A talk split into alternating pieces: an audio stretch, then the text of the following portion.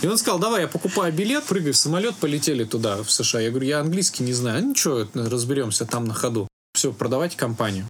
И у тебя забирают все. Сел за компьютер, открыл, а там письмо от там Vice President of Marketing Tesla.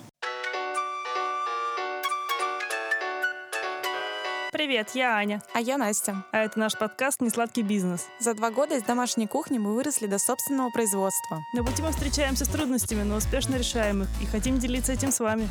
А также историями других предпринимателей, чтобы показать, что бизнес — это не так сложно. А может и так. И вы, возможно, тоже вдохновитесь начать свое дело.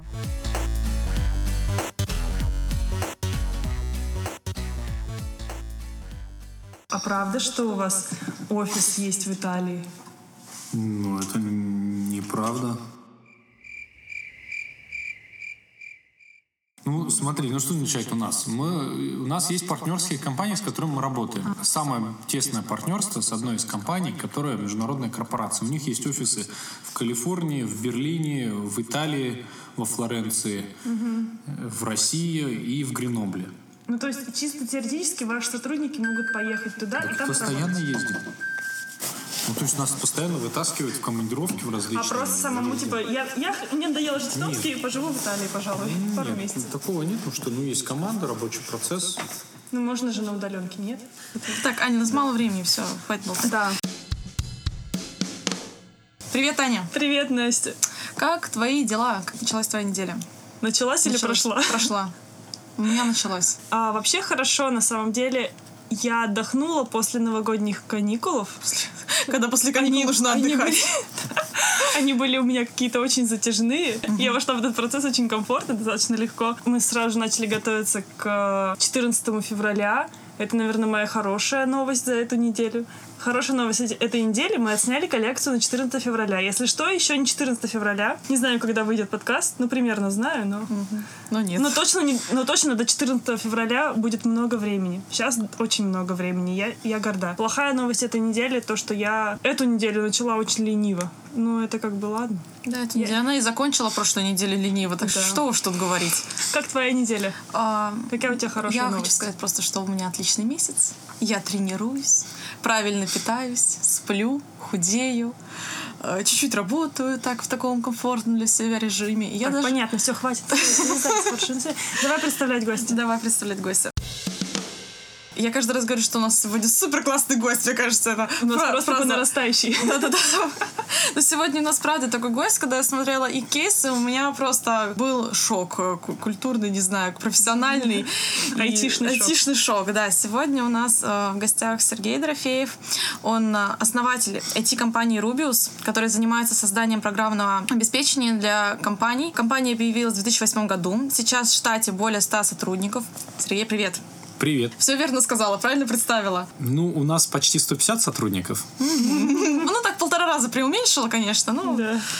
Просто хочется вначале сказать, почему у меня был шок. Я зашла на сайт Рубиуса и смотрела кейсы, которые они выполнили. Вот после моих тортиков, чтобы вы понимали, ребята делают диагностику заболеваний для внутренних органов, алгоритм, который ищет по снимкам э, патологии. И точность такого алгоритма 95%.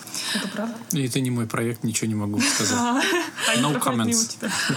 Потом, вот я сейчас надеюсь, я правильно поняла следующий кейс. Э, синтез э, лица человека и его речи по заданному тексту. То есть, когда когда ты набираешь текст, и картинка как бы начинает двигаться, и мимика человека на экране под этот текст подходит. Да, вот. то есть э, генерируется визуальный образ, который практически как вот будто ведущую сняли mm-hmm. на телевидении, и она прям озвучивает текст. Это вообще шок. То есть можно уволить всех ведущих, просто загнать mm-hmm. туда компьютерные алгоритмы, и они будут озвучивать все новости. А потом вот еще один, который я записала, распознавание логотипов для автоматического детектирования контента, нарушающего авторское право. То есть я так понимаю, что это условно говоря, камера, которая ищет логотипы на одежде и автоматически определяет, там, Adidas это или не Adidas. Но это тоже не мой проект. Я просто не, не могу uh-huh. быть в курсе всех проектов. Компания все-таки не маленькая, и Я не отслеживаю все, у меня там куча своей работы. Насколько я помню, это если в, в видео ряд попадают какие-то логотипы, то да, она их отлавливает, что ага, там был такой логотип попался, здесь такой логотип попался, и может какие-то сигналы подавать правообладателям этих логотипов. Мне казалось, когда я это читала, что вот Хогвартс где-то рядом, но вот волшебство, оно уже здесь, Нет, рядом вот с на нами. уровне, да, вот это синтез человеческого лица, я подумала, все, мы точно в матрице живем. Все, вокруг меня уже давно синтез всех людей произошел, я просто этого не заметила. Ну, то есть сейчас все мы удивились, да, чем занимается Рубиус, и теперь мы узнаем, как вообще образовалась эта компания. Сергей, с чего ты начинал? Э, Какое у тебя образование, чем занимался до Рубиус? Расскажи о себе. Ну, Я родился в Алтайском крае, город Бийск. И компьютером я увлекся с измальства. Мне родители купили компьютер. Ну, сначала просто побаловаться, поиграть. К компьютеру полагалась маленькая книжка по программированию. Это был не тот компьютер, к которому мы сейчас привыкли. Это был скорее более допотопный компьютер. Ну, такой совсем примитивный, чуть умнее, чем обычная вот эта м, приставка. Ну, приставка, вот как где там Марио там играли там в детстве. Вот, ну вы-то не играли уже, конечно. Я про наше поколение. Так, а сколько тебе лет? Мне Посвятись. 34 года. Всё. Чтобы все, чтобы люди дальше у них не было этого э, стыда чувствовать, что мне уже 20, а у него уже IT-компания. Это у меня так все время. Вот я увлекся программированием и стал уделять этому много времени. Конечно, к поступлению в университет я уже четко знал, что я хочу быть программистом. Я пошел на кружок по программированию. Затем родители купили нам мне так называемый большой компьютер, ну то есть тот, к которому мы привыкли. Поступил я в ТУСУР, А почему поступил в Томск программиста. Потому что Томск известен своим хорошим образованием. У нас были выездные курсы. Ну, хотелось, хотелось получить хорошее образование. Я поехал и не пожалел, и остался в Томске. А куда шли выпускники Тусура дальше работать или чем заниматься? Одногруппники, они многие работают по специальности, то есть программистами, там, системными администраторами и, и около того. То есть у нас бо- большая часть устроилась именно по специальности. Ну, я работал с первого курса, потому что у меня э, не было возможности у родителей мне помогать финансово в достаточной степени, по крайней мере. Поэтому работал я с первого курса, работал сначала кем попало и сортировщиком грибов. Начинал я свою карьеру. А Затем работал я монтажником локального чувствительных сетей. Это когда бегаешь вот с этими там лестницами, и тянешь этот кабель э, по подвалам и чердакам. Работал я сторожем на стройке Главного управления внутренних дел. Э, Ночью сторожили, а днем работали разнорабочими. Таскали там доски, всякие материалы, в общем. Такая работа была. Ну, там зато я научился держать перфоратор хорошо. В определенный момент я стал задумываться о том, что по зарплатам-то я не расту, и условия работы не очень комфортные. И что все-таки, наверное, стоит вернуться к тому, с чего я начинал, с мечты быть программистом. Это когда было? В каком году? На третьем курсе я, да, этим озадачился. Я пришел на кафедру, попросил какое-нибудь задание, связанное с программированием, чтобы получить этот опыт. И мне отправили к одному из преподавателей, который в тот момент начинал, ну сейчас это уже известно, тогда даже слова такого толком не знали, стартап у него свой был. Э, Тогда мне сейчас сказали, у него есть там своя маленькая конторка. Меня взяли на программиста, показал свои работы. Буквально там через пару лет я стал уже техническим директором вот этой конторки. Мы з- разрабатывали программы для фотографов, для того, чтобы делать стереоварию изображения, такие объемные. Наносится на фотографию пленочка, и она как будто там начинает подмигивать, либо... 3D-шная, да, Голограммы которая, вот да? эти, да. Да, да, да, да, такие 3D-шные получаются. В целом очень неплохо шли продажи. Я ездил по всей России на выставках. Я получил огромный опыт. Я набирал команду. Ну, по сути, техническим директором я был и зарабатывал э, на тот момент неплохие деньги. Э, Затем э, видения на развитие компании у нас разошлись с директором. Был пятый курс, поэтому я решил э, остаться в аспирантуре и перешел в науку. В лабораторию. И в лаборатории я попытался реализовать вот этот весь опыт, который я получил там, в коммерческой сфере. Мы э, сформировали группировку из программистов и стали делать классный продукт очень для радиоэлектронщиков для СВЧ. Э, Сделали этот хороший очень продукт. Я пришел, у меня была амбиция сделать из этого коммерческий продукт, который бы мы могли продавать на весь мир. Тем более, что ну какой-то опыт у меня в этом уже был. Я нашел команду, начали выигрывать первые гранты, в том числе с моей подачи, чтобы финансировать эту работу. И работа закипела.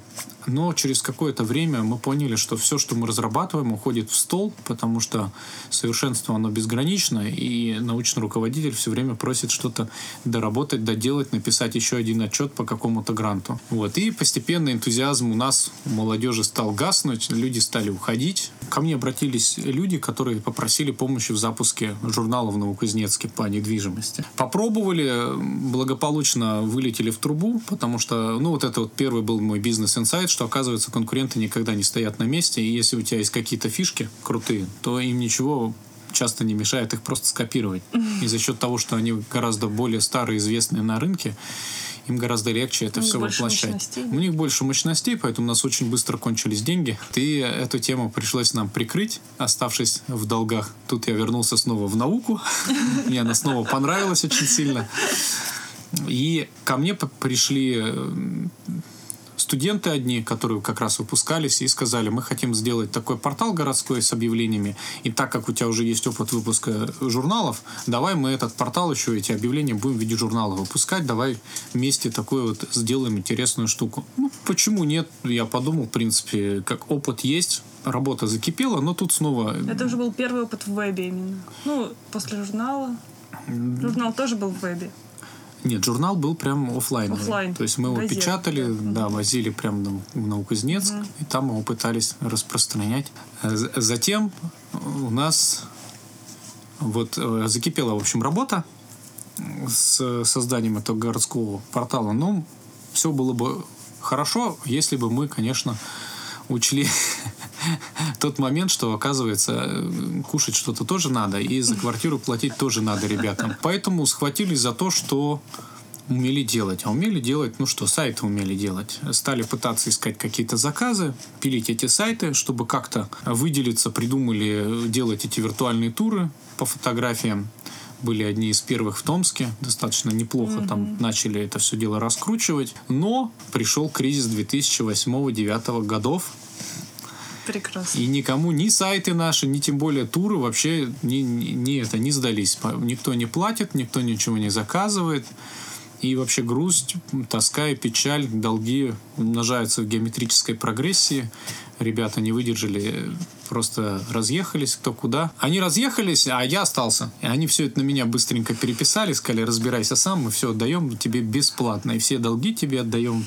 Тоже Компании бесплатно. тоже совершенно бесплатно, да. Ну и разъехались. Я, естественно, а куда мне деваться? У меня тут диссертация висит, и, mm-hmm. и вообще как- как-то вот не до этого всего. И, и сайты разрабатывать я не умею. Я все-таки программист э, для, для инженерных систем по образованию. И я решил закрыть компанию, но со мной в лаборатории работал Сергей Кошевой, мой соучредитель нынче. Тогда он не был соучредителем. И он сказал, ты не закрывай, да, я тоже поиграюсь. Успеешь закрыть еще. У меня неделю ходил, уговаривал с утра до ночи, а он умеет уговаривать. Он, он если ему что-то надо, то это бесполезно с этим бороться. В итоге я махнул, сказал, давай, делай, что хочешь. И он бросился со всем своим энтузиазмом в компанию, начал пытаться наводить процессы, мы нанимали каких-то консультантов, поднять отдел продаж всякими там способами. Но толку особого это никакого не приносило. Он бросил аспирантуру, чтобы целиком сконцентрироваться на этом, но ситуация только усугублялась. В итоге он собрал вещи, уехал в Новосибирск, устроился в одну из компаний э, по продаже программного обеспечения, чтобы научиться, а как же это все делается. И он работал там весь день, по вечерам работал он на Рубиус, потом по выходным он приезжал в Томск, мы работали по выходным с ним в Томске, также он отдавал всю зарплату в компанию. Ну и вообще, в принципе, мы практически всю зарплату. И я жил в общежитии, получал зарплату в лаборатории с грантов, стипендию получал. Все это, конечно, шло на выплату зарплат сотрудникам. Работали... Сколько на тот момент было сотрудников? По-разному. Угу. Были разные эксперименты. Брали когда-то стажеров. Ну, где-то мы сидели в студенческом бизнес-инкубаторе Тусура, и нас было от 5 до 10 человек. Ну, то есть ты до сих пор не занимался разработкой, ты занимался, получается, ну, всем вот менеджментом и управлением, да? Я пытался там как-то ага. все это вот разрулить, да, но консультанты сказали, что я дилетант, что делаю все неправильно, поэтому меня благополучно попросили не вмешиваться во все mm-hmm. это дело. Я обиделся, надулся и отошел. У них была такая политика, что бизнес это там, где сотрудникам платишь поменьше, а заказчика берешь побольше а делаешь при этом тоже желательно, чтобы ничего. При этом коррупция, там, соответственно, взятки, это естественная смазка в условиях бюрократии нашей отечественной системы. Ну, короче, классическая такая позиция любого практически отечественного бизнесмена, консультанта. Ну, нам совесть просто не позволяет это делать на, на уровне ценностей. С гордостью могу заявить, никогда ни разу Рубиус не был запятнан ни в каких вот подобных схемах. Как вообще было придумано название, прости, что перебила, Рубиус? Вообще, что вот изначально, кто это придумал? Как? Ну хорошо, давайте я вам расскажу тогда две истории, а вы выберете ту, которая к вам, вам наиболее а. импонирует. А. Значит, первая история. А, мы хотели вложить в название что-то такое интересное, сложное, яркое, инженерное, творческое. И вот есть кубик Рубика – Угу. Это такая игрушка, которую все любят повертеть, но она прям магнитит. Все любят покрутить ее. И она при этом очень сложно собирается, если не знать алгоритм. А если знать алгоритм сборки, то она собирается там буквально там, ну, если смотреть соревнования, то в считанные секунды ее там умудряется собирать. И это нас завораживало, ну вот вообще вот сама вот эта идея. Поэтому хотелось э, сделать отсылку к этому. Мы взяли в качестве логотипа Э, кубик Рубика и э, сверху приделали такой вот листочек в форме яблока, чтобы показать, что это вот еще не просто там игрушка бездушная, а это что такое живое, и чтобы отразить вот эту нашу творческую черту какую-то. Отсылка к Apple. Нет, это я тогда у нас этого, по крайней мере, нам потом стали говорить, вот, да, там вы у Apple. Ну, на тот, что придумала. На тот момент, может, где-то это на подсознании было, но на тот момент просто нам понравилось, как это сочетается. Вот именно сам э, кубик Рубика и сверху вот этот зеленый листочек, нам показалось, что это очень концептуально. И э, слоган, который родился, которым мы до сих пор придерживаемся, ну, вот на тот момент он звучал простые решения сложных задач. Сейчас э, поменялось у нас э, простые правильные решения. То есть это вот тоже, что мы сложные вещи придумываем как алгоритм, как и решить очень просто. Так же, как вот и есть алгоритмы по сборке сложной задачи, да, по сборке этого кубика Рубика. Это первая история. Ага. Вторая история. Очень хотелось домен в ком-зоне. И потрат... мы потратили порядка наверное, четырех дней с утра до ночи, генерируя разные э, названия, которые можно было бы удобно прочитывать. И Рубиус как раз было одним из таких названий, которые присутствовали в ком-зоне, были, были не заняты это, не, это типа как начало кубика Рубика, а ус... Ус что-то такое научное, как будто бы прицепили и все. Вот, а потом уже под это дело подтянули всю диалогию, Идеологию, да. Да, которая нашла отражение в том числе и... Мы также бизнес открыли.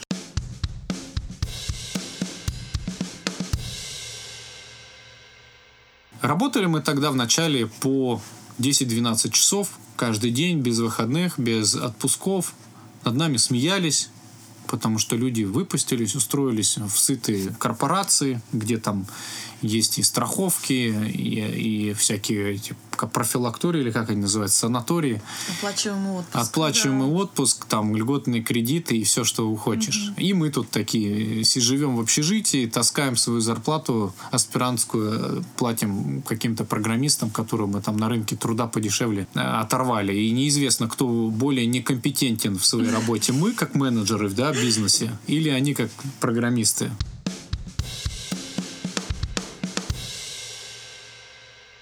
Ну, вообще, мы же начали с э, как раз вот сайта строения, там вот эти все виртуальные туры, потом в 8-9 год кризис, и мы поняли, что экономика не сходится. То есть мы на, начали наконец-то строить какую-то финансовую модель, и мы видели, что как ни крути, мы не сможем вывести этот бизнес э, в нормальное рентабельное состояние. Параллельно, ну я что еще умел? Чем я еще мог помочь компании? Я сел и написал грант. Гранты писать я умел. И выиграл неожиданно этот грант. Он был миллион рублей по тем временам, Объясни девятом вообще, году. как это происходит? Что, что такое это, грант? Что такое грант? Да, как, как, как, как его получить? Как его написать? Где как, его как... найти? Да. У кого его взять? У нас в России вообще достаточно хорошо развита грантовая система посевная. э, так как у нас в России нету ангелов, там вот этих венчурных фондов, ну, практически нет, потому что, во-первых, дефицит есть денежной массы, во-вторых, там непонятно, что такое инновации, что такое венчур для многих. Ангелы объясним для слушателей, что это как белые ангелы, как бизнесмены, которые жертвуют, пожертвуют, жертвуют, Мне кажется, это жертвуют. Донатят. деньги, отдают И говорят, делай что с ними, хочешь. что хочешь. Э, Да, стартапы, они же практически все умирают, поэтому ангелы, когда дают какие-то инвестиции небольшие, Они с ними прощаются. А У нас нет вот этих механизмов практически, они в зачаточном виде. Поэтому государство, чтобы компенсировать, создало большое количество различных там фондов, которые занимаются поддержкой. И они работают. Единственный момент, что все-таки, когда венчур тебе дает деньги, он достаточно жестко контролирует, на что и как они потрачены. Государство не имеет такой компетенции. И поэтому высок риск, что просто деньги будут потрачены э, в никуда, впустую, и, и все. Но государство парирует это тем, что мы инвестировали не в конкретный проект, а в людей. Человек получил первый предпринимательский опыт. И это здорово. Когда получили миллион рублей, это нам дало второй шанс для того, чтобы вот мы уже получили какой-то негативный опыт в бизнесе на тот момент в сайтостроении. Это нам позволило все-таки вот донабрать этот опыт предпринимательский для того, чтобы научиться доходить до точки безубыточности. Ну, расскажи все-таки для, для тех, кто ничего не понимает. Вообще, вот я, допустим, ничего не понимаю в грантах. Для меня это что значит написать грант? Поэтапно. Вот я хочу получить грант. Что мне нужно делать? Надо как минимум изучить, какие есть гранты. Грантов их огромное количество есть. Э, У нас есть фонд развития бизнеса, например, в Томске. Я вот, кстати, их амбассадор, и я должен как раз про них рассказывать. реклама. Окей, вот я хочу выиграть грант. Я выбрала какой-то конкретный. Какие мои дальнейшие действия? Что я делаю? Есть еще наукоемкие гранты, которые уже именно там на то, чтобы высокомаржинальные бизнесы какие-то у нас в России создавать. Это уже э, фонд содействия развития малых форм предприятий, наверное, да? Фонд Бортника, есть Сколково. Там требуется побольше, там требуется, чтобы был какой-то задел, именно научно-технический задел. В принципе, за пару вечеров это все можно оформить, э, вот какую-то первую заявку свою смастерить и попробовать. То есть бояться тут нечего. А- Оно и создано именно для начинающих. Мгм. Ну, то есть ты написал просто... Что, что написал? Открытое письмо, заполнил форму. там. Я написал, да, Вот такая-то компания. вот такая-то компания, такая-то идея, дайте денег. А Она- какая была идея? Что, что конкретно писал? Мы тогда хотели создать э, систему для создания виртуальных туров, когда я написал идея. грант. Но когда его рассмотрели, прошел год. И, естественно, мы к этому моменту уже поняли, что совершенно это направление не требуется. Мы поставили цель закрыть это бизнес-направление. Это было тяжело, потому что были обязательства, ответственность. Как-то закрывали всеми правдами и неправдами. То есть, а грант был выдан конкретно на вот это вот Грант был на разработку, на разработку, программного обеспечения для виртуальных. Да. У нас были уже тогда определенные наработки, определенный задел, то есть мы автоматизировали свой труд, пока э, мы занимались этим бизнесом. То есть мы за этот год там продвинулись определенным способом. Но когда о том, что к нам пришел вот этот грант, аж целый миллион рублей на тот момент, большие деньги, узнал мой одногруппник, э, он уехал в Санкт-Петербург, устроился работать в компанию, которая разрабатывает программное обеспечение для инженеров. Он позвонил и сказал, Серега, я слышал, там у тебя деньжата водятся, давай разработаем специальный модуль к программе вот этой санкт-петербургской компании «Аскон» для того, чтобы проектировать линии электропередачи. И мы будем его продавать. То есть вы будете программировать, а мы будем продавать. Мы подумали, а почему нет? Компания, известная на всю страну, продает программное обеспечение. Почему бы, а мы умеем разрабатывать программное обеспечение. Почему бы и не совместить вот такую партнерскую схему, не создать? Мы согласились, и э, работа пошла. Мы э, сели, подумали, э, написали план работ на два месяца. В итоге через два года, когда мы все-таки вынурнули, два года. и когда мы выпустили его все-таки на рынок, вдруг оказалось, что продажи не совсем такие, как нам обещали маркетологи. И мы сели и опять стали грустить. Потому что непонятно было, что с этим делать. И тут нам вот эта компания Аскон питерская э, говорит, слушайте, ребята, вот продукты классные очень сделали, именно с точки зрения технической. Угу. А давайте вы нам еще сделаете вот такой модулечек и вот такой модулечек. А вот тут еще заказчик нас попросил вот такую сделать интеграцию какую-то между двумя продуктами. Ну, а куда деваться-то? Программисты есть, кушать хочется. И мы стали делать такие заказы для них. При этом поставили там какую-то ставку за час программиста, которая нам казалась... Сколько тогда за час правильно. получал программист? Э, тогда мы, у нас была ставка 300 рублей час. А сейчас? А потом, когда мы спустя год сели и обсчитали, мы угу. выяснили, что нам программист обходится в 600 рублей. А. Нам обходится. Себестоимость одного программиста. Да, да, да, да. Вот, и... А кто изначально занимался подсчетами вообще? Как, как вы выставляли цены изначально на продукты, на работу, на свою?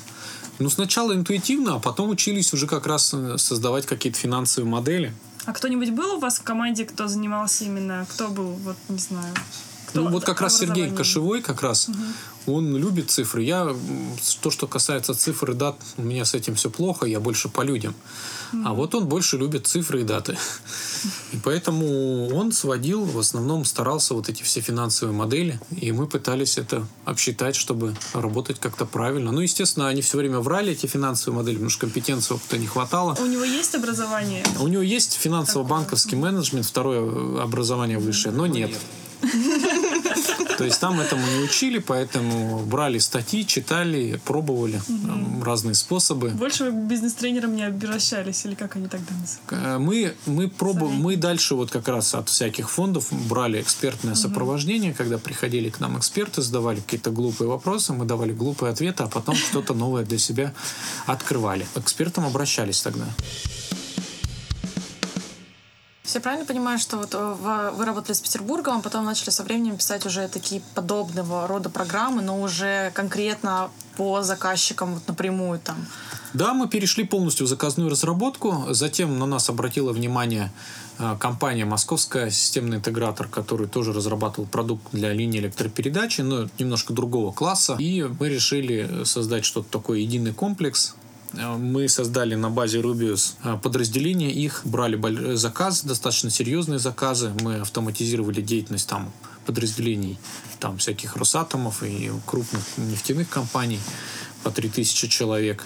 Тоже был большой опыт получен, особенно в области внедрения сложных IT-решений в крупные корпорации. Это время позволило тоже нам сохранить как раз программистов. То есть я и на, нам их сильно не, не, не на что было кормить на тот момент, поэтому это позволило нам все-таки людей удержать и уже дать им нормальную стабильную зарплату в то время, пока мы вот доучиваемся тому, как все-таки надо вести бизнес в этой сфере. 2014 год, да, я правильно понимаю? С 2010 года по 2013, по-моему, мы вот работали вот вместе с московской компанией, а затем мы обратно перешли в Рубиус, когда уже почувствовали какие-то силы угу. и возможности заниматься уже самостоятельно. Когда вы открыли первый офис а, за границей? Мы не открывали прям именно офисов, угу. то есть офисов у нас и два. Один офис это Томский, понятно, угу. он самый крупный офис. Э, и второй офис у нас э, небольшой в Санкт-Петербурге. Есть у нас люди, которые работают по удаленке, несколько человек. Э, а есть у нас торговые представительства в других странах. То есть это есть люди, которые могут принять заказ, которые могут где-то, может быть, найти заказ. Это просто психологически комфортнее. То есть угу. больше доверия возникает. Искали первых э, иностранных заказчиков? Или они сами на вас вышли? Это тоже было авантюры, приключения. Я, конечно, опять могу рассказать пару историй, да, там одну э, правильную с точки зрения о том, что мы поставили там цель. На самом деле мы не знали ни английский толком, ни и вообще. О, мы вариант. Все было но были, у меня всегда были амбиции выйти на зарубеж. То есть я не мыслил, чтобы я вообще работал только в России. Когда мы разрабатывали как раз заказные программы для компании Ascon, к ним обратился представитель одной американской корпорации и попросили интегрировать их программу с программой Аскона. Аскон их направил к нам. И вот этот представитель американской компании, он обратился, ну, он русский, mm-hmm. то есть это российское представительство, попросил это разработать. Мы разработали, ему понравилось. И он сказал, у меня есть бизнес-идея о том, как создать продукт через вот, эту вот корпорацию, продавать. Ну, то есть по, примерно та же схема, что и была что у нас с Асконом, только угу. уже на международном уровне. А так как мы авантюристы редкостные, то мы взяли и согласились. Два года мы разрабатывали этот программный продукт. Э, достаточно тяжело было, потому что денег было мало, а это же все равно инвестиции. Через два года вот этот российский представитель нас отвез в США. Ну, то есть он сказал, ну что, все, давайте, поехали показывать. И он сказал, давай, я покупаю билет, прыгай в самолет, полетели туда, в США. Я говорю, я английский не знаю. Ничего, разберемся там на ходу. Прилетели туда, я был первый раз вообще за рубежом, вне России, я даже раньше там в СНГ нигде ни в одной стране не был. Все было для меня удивительным Какой очень. это был год? 12 или 13 что-то сейчас даже...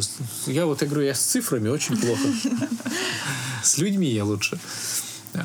И все, и мы прилетели, стали показывать, а мы сделали очень интересный ход. У них программа не позволяла интеграцию обеспечить. Просто такой возможности не было у них реализовано.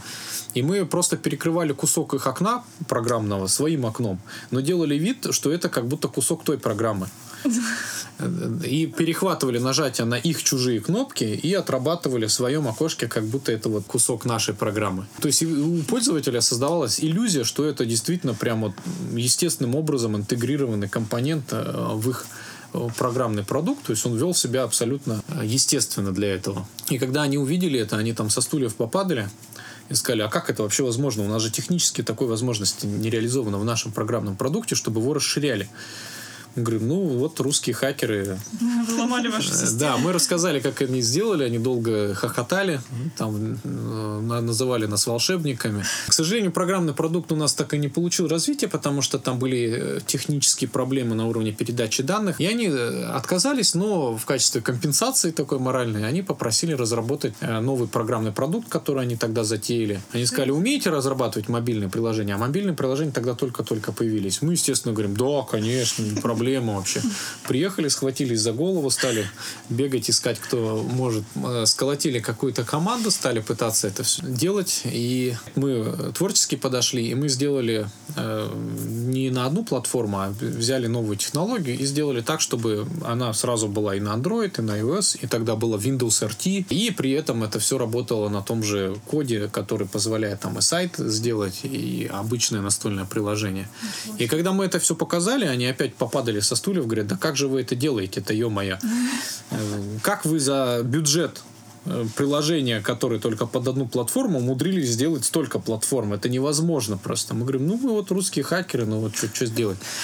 Такие вот родились. И они стали водить нас по ресторанам, говорят, все, продавайте компанию. Сколько Нам... предлагали, предлагали за компанию? Они предлагали э, они не предлагали цену. А у них вообще такая схема, что организовывается компания, и они просто выплачивают очень хорошую, uh-huh. хорошие деньги, э, ну, всегда, пока uh-huh. она действует. Uh-huh. Не так, что разовая большая сумма, uh-huh. а всегда, но хорошая uh-huh. очень сумма. А насколько, что значит хорошая сумма по тем временам? Что это? Миллион долларов. Ну, мы даже 10. до этого не дошли, потому что мы сразу говорили нет.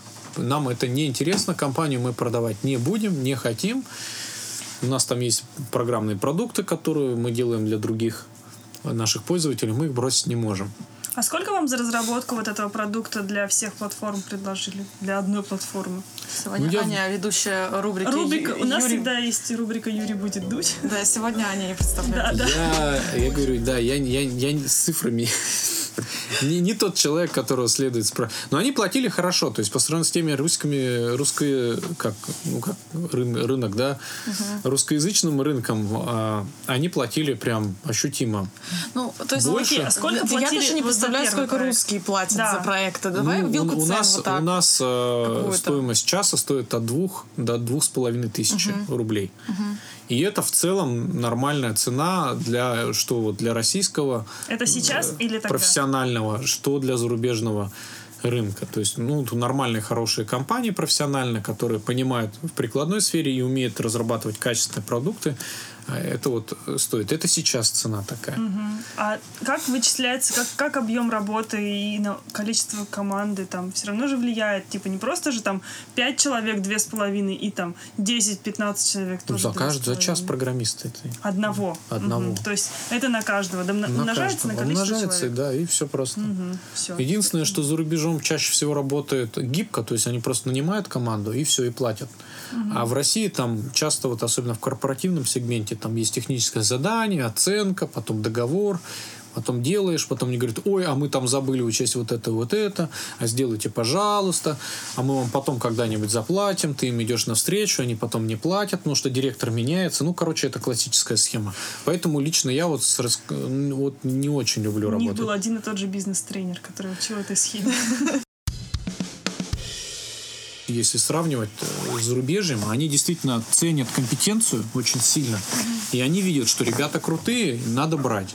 А в России они считают, что если они там компания какой-нибудь там, корпорация, госкорпорация, то все должны бегать перед ними, там поклоны бить. И, и, ну, Исполнители найдутся всегда. якобы. да, при этом они не понимают, что компетенции совершенно разные, что один программист может стоить там 10 других программистов.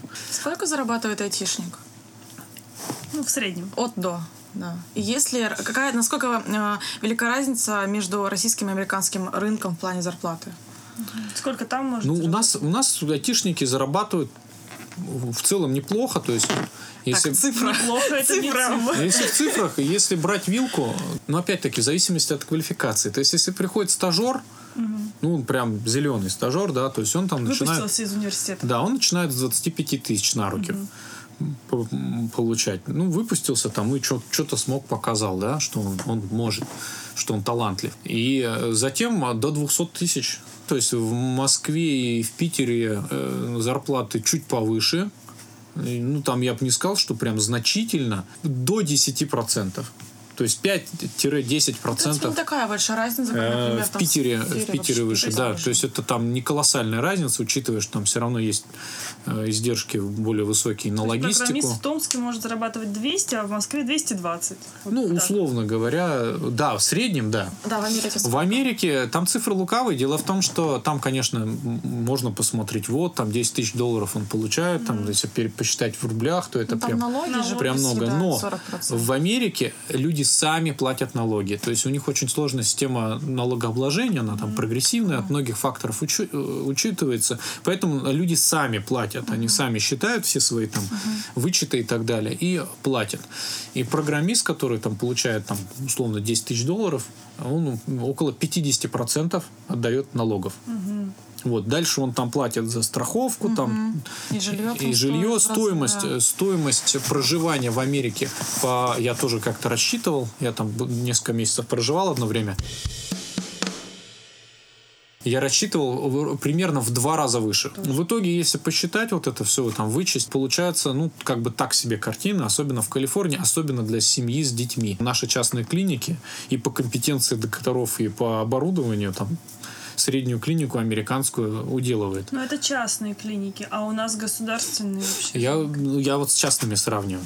С государством мне нет смысла, потому что они бесплатные, а я-то как бы сопоставляю затраты и качество услуг. Ну, Вот у нас я могу сказать, что медицина практически по сравнению с Америкой, у нас медицина практически ничего не стоит, и при этом она в целом весьма на уровне, Ну да. весьма неплохая, если ты, особенно в Томске. Напишу на обложке этого выпуска Томск, столица Сибири или страны. У нас очень патриотический выпуск получается. Да-да-да. Так а я люблю Томск. Я говорю, я, так как я очень много езжу по разным странам и много где бываю, то есть у меня вот все вот эти мифы, они разбились о суровую реальность. Я столкнулся с тем, что там нет бесплатных детских садиков. Э, Садик стоит там от 2 до 3 тысяч долларов за человека. Дальше там жилье там 3 тысячи минимум ты должен заплатить долларов тоже плюс вот эта вот система налогообложения, и плюс, опять-таки, медицина, если это без страховки, то есть либо ты Да, покупаешь страховку, страховку. либо ты платишь за медицину, там, ну, просто неадекватные, на мой взгляд, вот э, тому качеству деньги. Ну, конечно, для меня это некая дикость, и вот этот вообще, в принципе, такой, у них очень капиталистический подход ко всему, и поэтому очень много бездомных, огромное количество бездомных не потому, что они э, там алкаши какие-то и наркоманы поголовные, вообще нет. То есть огромное количество бездомных, нормальные люди, которые просто не умеют обращаться с деньгами.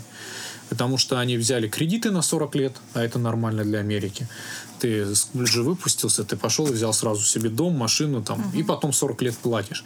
И потом на 38 году ты попадаешь в какую-нибудь там ситуацию, аварию, и она, и твое лечение не покрыто страховкой. Ну, так получается, что именно этот случай не покрывается страховкой. Тебя лечат, потом выставляют счета, ты не можешь это дело выплатить, и у тебя забирают все. Плюс еще так как история кредитная, она в Америке действительно очень многое стоит, то тебе больше ничего не дают. И так оказываешься на улице. Но есть, я говорю, положительные штуки, например, отношение к предпринимательству, развитость mm-hmm. в IT-сфере, отношение к жизни, может быть, в как вот определенных вот именно обществах, да, вот если взять IT-сообщество. Я туда езжу именно зарядиться, то есть раз в год стабильно я туда летаю, зарядиться вот этим духом, поддержать какие-то контакты, у меня там много друзей, соскучиться по родине, вернуться домой и радоваться, что мы живем в морозной Сибири, и как же у нас тут все-таки хорошо. Давай какой-нибудь топ э, 2-3 продукта, которые вы сделали, вот которые тебе прям больше всех нравятся. Мы сейчас стараемся э, как раз переключиться с заказной разработки на разработку собственных продуктов. И флагман у нас сейчас Planyway. Это программный продукт для управления задачами. 200 тысяч пользователей по всему миру, активных пользователей. Это который на базе Trello? Это Нет? который сейчас на базе Trello, но mm-hmm. мы его сейчас выводим в отдельное решение, плюс есть мобильная версия. То есть очень То есть большую у вас отдельная прям программа есть, можно скачать. Она еще нет. Store. Она Скоро. еще нет, но почти. Она уже в бета-версии есть. То есть мы mm-hmm. внутри тестируем. И да, плюс будет э, как раз интеграция не только с Trello, но и с, э, с, можно будет хранить данные в Google календаре. Рост идет стабильный, удваиваемся примерно в год. Каждый Расскажи, год. в чем суть, прости, что перебила это. Расскажи, в чем суть вот этой вот э, программы вашей. Суть в следующем. Trello это очень популярный продукт. Там 20 mm-hmm. миллионов, по-моему, пользователей у них. И заключается он в том, что это просто набор досок, котором можно создавать списки из задач. К каждой доске ты можешь прикреплять каких-то людей, ну, то есть команда. Э, грубо говоря, доска — это проект, туда цепляешь команду, выписываешь задачи и как-то там пытаешься совместно с ними работать. Но на практике, оказывается, когда ты выписываешь туда задачи, Хаос. все это превращается в бардак страшный, да. и на этом, в общем, люди обычно разочаровываются Трелло и выбрасывают его, и дальше живут опять в бардаке, либо на ежедневничке своем бумажном либо в чатиках. Ну, в чатиках там понятно, что управление задачами, оно как бы очень примитивное. Да. Поэтому мы сделали для себя такой инструмент, который бы позволял это все представлять в календарном виде и прям перетаскивать между днями эти задачи. То есть у вас выглядит как огромная такая линейка доска, и там, допустим, первый этап вот столько-то дней занимает, второй этап вот столько-то дней занимает. У нас что-то типа Google календаря Я... получается, да. только совмещенного с да, доской, да. да. И это очень кому удобно. интересно, зайдите на сайт, посмотрите, действительно выглядит интересно. И там еще есть такой очень удобный вид, Team Timeline называется. Тоже на русский невозможно перевести, нет таких ну, вот это как терминов. Раз. да, то, что это говоришь. по одной, э, по одной оси люди, а по другой это время. время. Угу. Да, и ты видишь видишь прям загрузку по каждому человеку. Сколько стоит? Это, а, есть бесплатная версия, и потом пошли там платные тарифы. Я сейчас даже и не скажу точно. Сколько сумму. стоит проект? Я не успокоюсь, скажи, ну, сколько стоит. стоит? Ну, вот, ну, например, ну, сейчас, вот так вот, сейчас а, представим. Вот 35 меня... тысяч долларов, по-моему, за месяц у нас сейчас идет доход. Угу, угу. Это доход в месяц, который нам поступает на счет uh-huh. с покупок. Uh-huh. Пользователи у нас достаточно крупные. Там, ну, из, э, я не буду называть. люди там, заказывают на компанию прям. На, в основном, uh-huh. в основном. IKEA, да, IKEA, которая по-русски. Uh-huh. Apple у нас вот как раз э, два месяца подряд, ну, сначала купил, по-моему, 8 лицензий, потом еще 5 докупил. Сел за компьютер, открыл, а там письмо от там Vice President of Marketing Tesla. И он ага. говорит, пацаны, добавьте там галочку там в настроечках, а то мне неудобно. Бодрит э, лучше, чем кофе. Нет, не добавили, кстати говоря. Сказали, нет, это низкий приоритет, это только ему нужно. Будем мы тут ради, ради, каких-то Тесл. Как выглядит твой день? Какие у тебя вообще сейчас задачи? Вот просыпаешься во сколько? Начинаем распорядок дня. Просыпаюсь я достаточно поздно, можно сказать, потому что я стараюсь ездить вне трафика. Я живу в Тимирязево и люблю ехать по свободной uh-huh. трассе. Я просыпаюсь где-то часов в 7-8. А, ну да, действительно, вот это вот позднее время. А, потом поехал на работу. Как на работу я приезжаю где-то часов в 10 в 11. Я в, в компании отвечаю в целом за корпоративную культуру и за то, чтобы людям там было работать комфортно, приятно. Плюс у меня есть зарубежный рынок, плюс у меня есть свой продукт, это вот Cubius. Uh-huh. Это шумоизолированные кабины для open space, э, как раз, чтобы там созвониться, никому не мешать. Туда спрятался, тихо, Так вот хорошо. что это. Да, я еще подумала, что это комната, куда вы отправляете своих э, провинившихся сотрудников. Да, ну как Короче, только это- весь, все мое чувство юмора выплеснулось вот в эту кабинку. На И самом деле офис реально супер классный. Нам с Аней прям понравилось. Мы сейчас за- новую кухню и не, новую летнюю террасу на крыше. Вот к лету у нас будет прям очень круто. Там, там будет даже горка деревянная Классно, в офисе, будем летом. кататься. Мы придем. А ты отвечаешь за то, чтобы у вас в офисе стоял аэрохоккей и были вот эти мо- монока- моноколеса. Моноколеса. Да, я отвечаю, чтобы в офисе было в целом уютно, вот именно, ну вот в целом, да, и отвечаю за стратегические какие-то идеи, предлагаю какие-то новые направления, и работаю с людьми на уровне отделов, делаю зарубежные продажи, ну вот и плюс продукт Cubase. То есть в основном это Skype, интернет и совещание. До скольки на работе обычно? По-разному, очень по-разному. То есть у меня в этом плане гибкий график. Я потом домой могу приехать там, могу, ну, обычно я еду, выезжаю из офиса где-то часов в 7. Выезжаю я из офиса, ну, как обычно, ну, стараюсь. Реально, реально получается по-разному. То есть я могу, 11, да? я могу и в 10, да, выехать. Бывает еще созвоны с Америкой, они могут быть и в 7 утра, и в 12 ночи. Я могу из дома также там на скайпе быть. То есть у меня тут, я так Ненормированный. да, можно сказать, не нормирован, но в то же время я он достаточно гибкий, я могу его под себя удобно а, делать. Как восстанавливаешься? Какие у Как тебя проходит есть? нерабочий Да, день? нерабочее время. Ну, вообще, я на самом деле читаю там целые лекции, семинары на тему того, как максимизировать. Ну, сейчас это модно, там, ресурсное состояние называется. там. это баланс. Это, господи, Вот это девиз да. моего 20 года. Ресурсное состояние, баланс, А, гармония. Дай потому какой-нибудь что- суперсовет для слушателей наших. Я пишу статьи, у меня есть на соцстранице, например, Нативная статьи. Ну, если, реклама. если супер, да, прям э, совет. В России очень сильно недооценена тема медитации. Во всех книжках во всем мире написано, что такое ди- медитация, зачем она надо, и там нет никакого религиозного вообще Ой, я контекста. читала твою статью про медитацию. Мне очень понравился такой э, топик, идея про то, что можно перед сном помедитировать 20 минут и спать меньше на час. Да, есть такой эффект. Ну и вообще он на самом деле очень много чего дает. То есть когда ты научился вот мозг переключать, это же просто вот как мышцы тренируешь, также и мозг можно натренировать, вот входить в это состояние. И это очень многое дает. Я могу просто в течение дня где-то 10-15 минут вообще легко вздремнуть, и мне без разницы, где. Круто. Да, это круто, это вот такие лайфхаки дает, и оно... Ты быстро к этому пришел? Как долго ты учился? Медитации? Ну, я вообще за медитациями заинтересовался, когда я стал изучать биографии великих людей в моей сфере, да, там, то есть это и там Стив Джобс, и, и много-много, и Амазон, и если взять там топ-10, то там, наверное, 7 из 10, э, они все говорят, что медитация очень сильно повлияли на их жизнь. Достаточно быстро, то есть я пишу же статьи, как раз я и написал, что в этом нет ничего сложного вообще. И дал там практические рекомендации, описал, какую выгоду это несет, какую это связь имеет с нервной системой, э, со сном. Ну, Вот это, да, супер лайфхак. А остальное, это, конечно, качество питания, это сон и обязательно спорт. А можно мы возьмем твою статью для медитации и бонусом ее вставим к э, нашему выпуску в Инстаграм? Да, без проблем, я только рад Классно, буду да. популяризовывать. Так что бонусом к нашему выпуску в нашем Инстаграме будет статья с советами про медитацию. Ну, там медитация, сон и вообще в целом отношение к жизни, про психосоматику и про многое. Блиц Блиц! – любимое блюдо на работе. То, что я ем на Special работе. Блиц, да, да. да. У нас есть вкусняшка месяца, и каждый месяц нас офис-менеджер э, радует различными потрясающими штуками. Весь месяц Э, или как? Раз в месяц э, покупает какие-нибудь там пирожки хендмейд там э, и прочие вкусняшки, там какие-нибудь пироги там сытные или там йогурты какие-то интересные. Ну, прям круто. Прикольно. Что всегда с собой, кроме телефона? Кошелек, часы. Любимый мессенджер айтишника. Любимый мой мессенджер, я предпочитаю WhatsApp. Telegram у меня работает достаточно нестабильно, я не знаю почему. У меня он тормозит, во-первых. Во-вторых, Telegram это no-name в мире.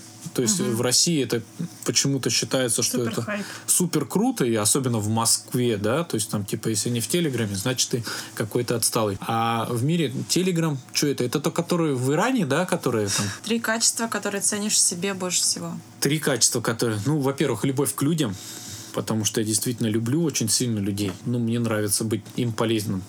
Во-вторых, это любознательность. Ну, мне, я, я всегда учусь, мне очень интересно что-то новое открывать, изучать.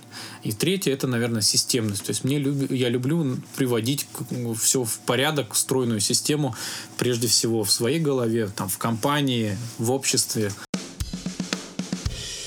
Давай сейчас пару советов начинающим предпринимателям. Например, кто сейчас находится в ситуации, как ты там в 23, когда ничего не получается, или кто даже не пробовал. Или кто хочет свой стартап. Да, да я на эту тему тоже читаю семинары. Мне кажется, все уже захотели на твой семинар. Да, да я пожалуйста, я, я, я часто выступаю, да. Приходите без проблем, подписывайтесь на мои соцсети, там какие-то анонсы регулярно Ссылка бывают. Ссылка будет в описании к подкасту. Меня долго занимал вот этот вопрос, мне все время спрашивали, что, на твой взгляд, отличает успешного человека от неуспешного человека. И потом со временем я все-таки пришел уже самостоятельно больше э, к тому, что успешный человек отличается от обычного, ну, то есть обычный, который в рутине такой живет, то есть не он управляет жизнью, а и жизнь управляет им, вот так я определю, uh-huh. тем, что он, он не умнее, он не сильнее, он не хитрее, он абсолютно точно такой же, кроме одного качества. Он, он не боится, боится ошибаться. ошибаться. Вот это единственное качество. Я анализировал огромное количество людей вокруг себя. У них есть какая-то амбиция возникает. А что если? И они пробуют. Конечно, они фейлятся, да. То есть у них провал как и у нас там. У меня там куча провалов за, за моей спиной, если uh-huh. посмотреть. Но если бы я опустил руки, то, конечно, я не пришел бы к этому. И второй провал, третий провал, четвертый. Но каждый он чему-то учит. Со временем это вот, этот опыт он переходит из количества в качество. Вот те, кто не отступается, они рано или поздно приходят к успеху. Вот если посмотреть биографию э, известных людей, они все тоже шли через неудачи, через э, какие-то фейлы, провалы. Пробуйте, ошибайтесь, анализируйте, рефлексируйте, зализывайте раны заново, в новые авантюры бросайтесь. Рано или поздно, через год, через два, через три, через пять, если верить в себя, если верить в успех, он неизбежно придет. То есть я в этом абсолютно убежден. Прекрасно, я считаю, завершение нашего подкаста. Спасибо, что пришел. Вообще было очень приятно, нам было очень интересно. Не знаю, как тебе, Настя. Мне, Мне было, было очень, очень интересно. Что хочу сказать? Хочу, чтобы нас э, слушали в Apple Podcast, в Google Podcast, Spotify и на других доступных платформах для прослушивания. Также подписывайтесь на нас э, в нашем инстаграме собака Бизнес и задавайте нам свои вопросы в любых соцсетях. Ссылки на них будут в описании подкаста. Еще мы будем рады вашим звездочкам в Apple Podcast и к вашим комментариям. Настя радуется каждый раз, когда читает. О, да. Для предложения сотрудничества у нас есть почта notsweetbusiness.gmail.com Всем спасибо, что слушали. Спасибо, что пригласили. Спасибо тебе. Пока-пока. Всем пока.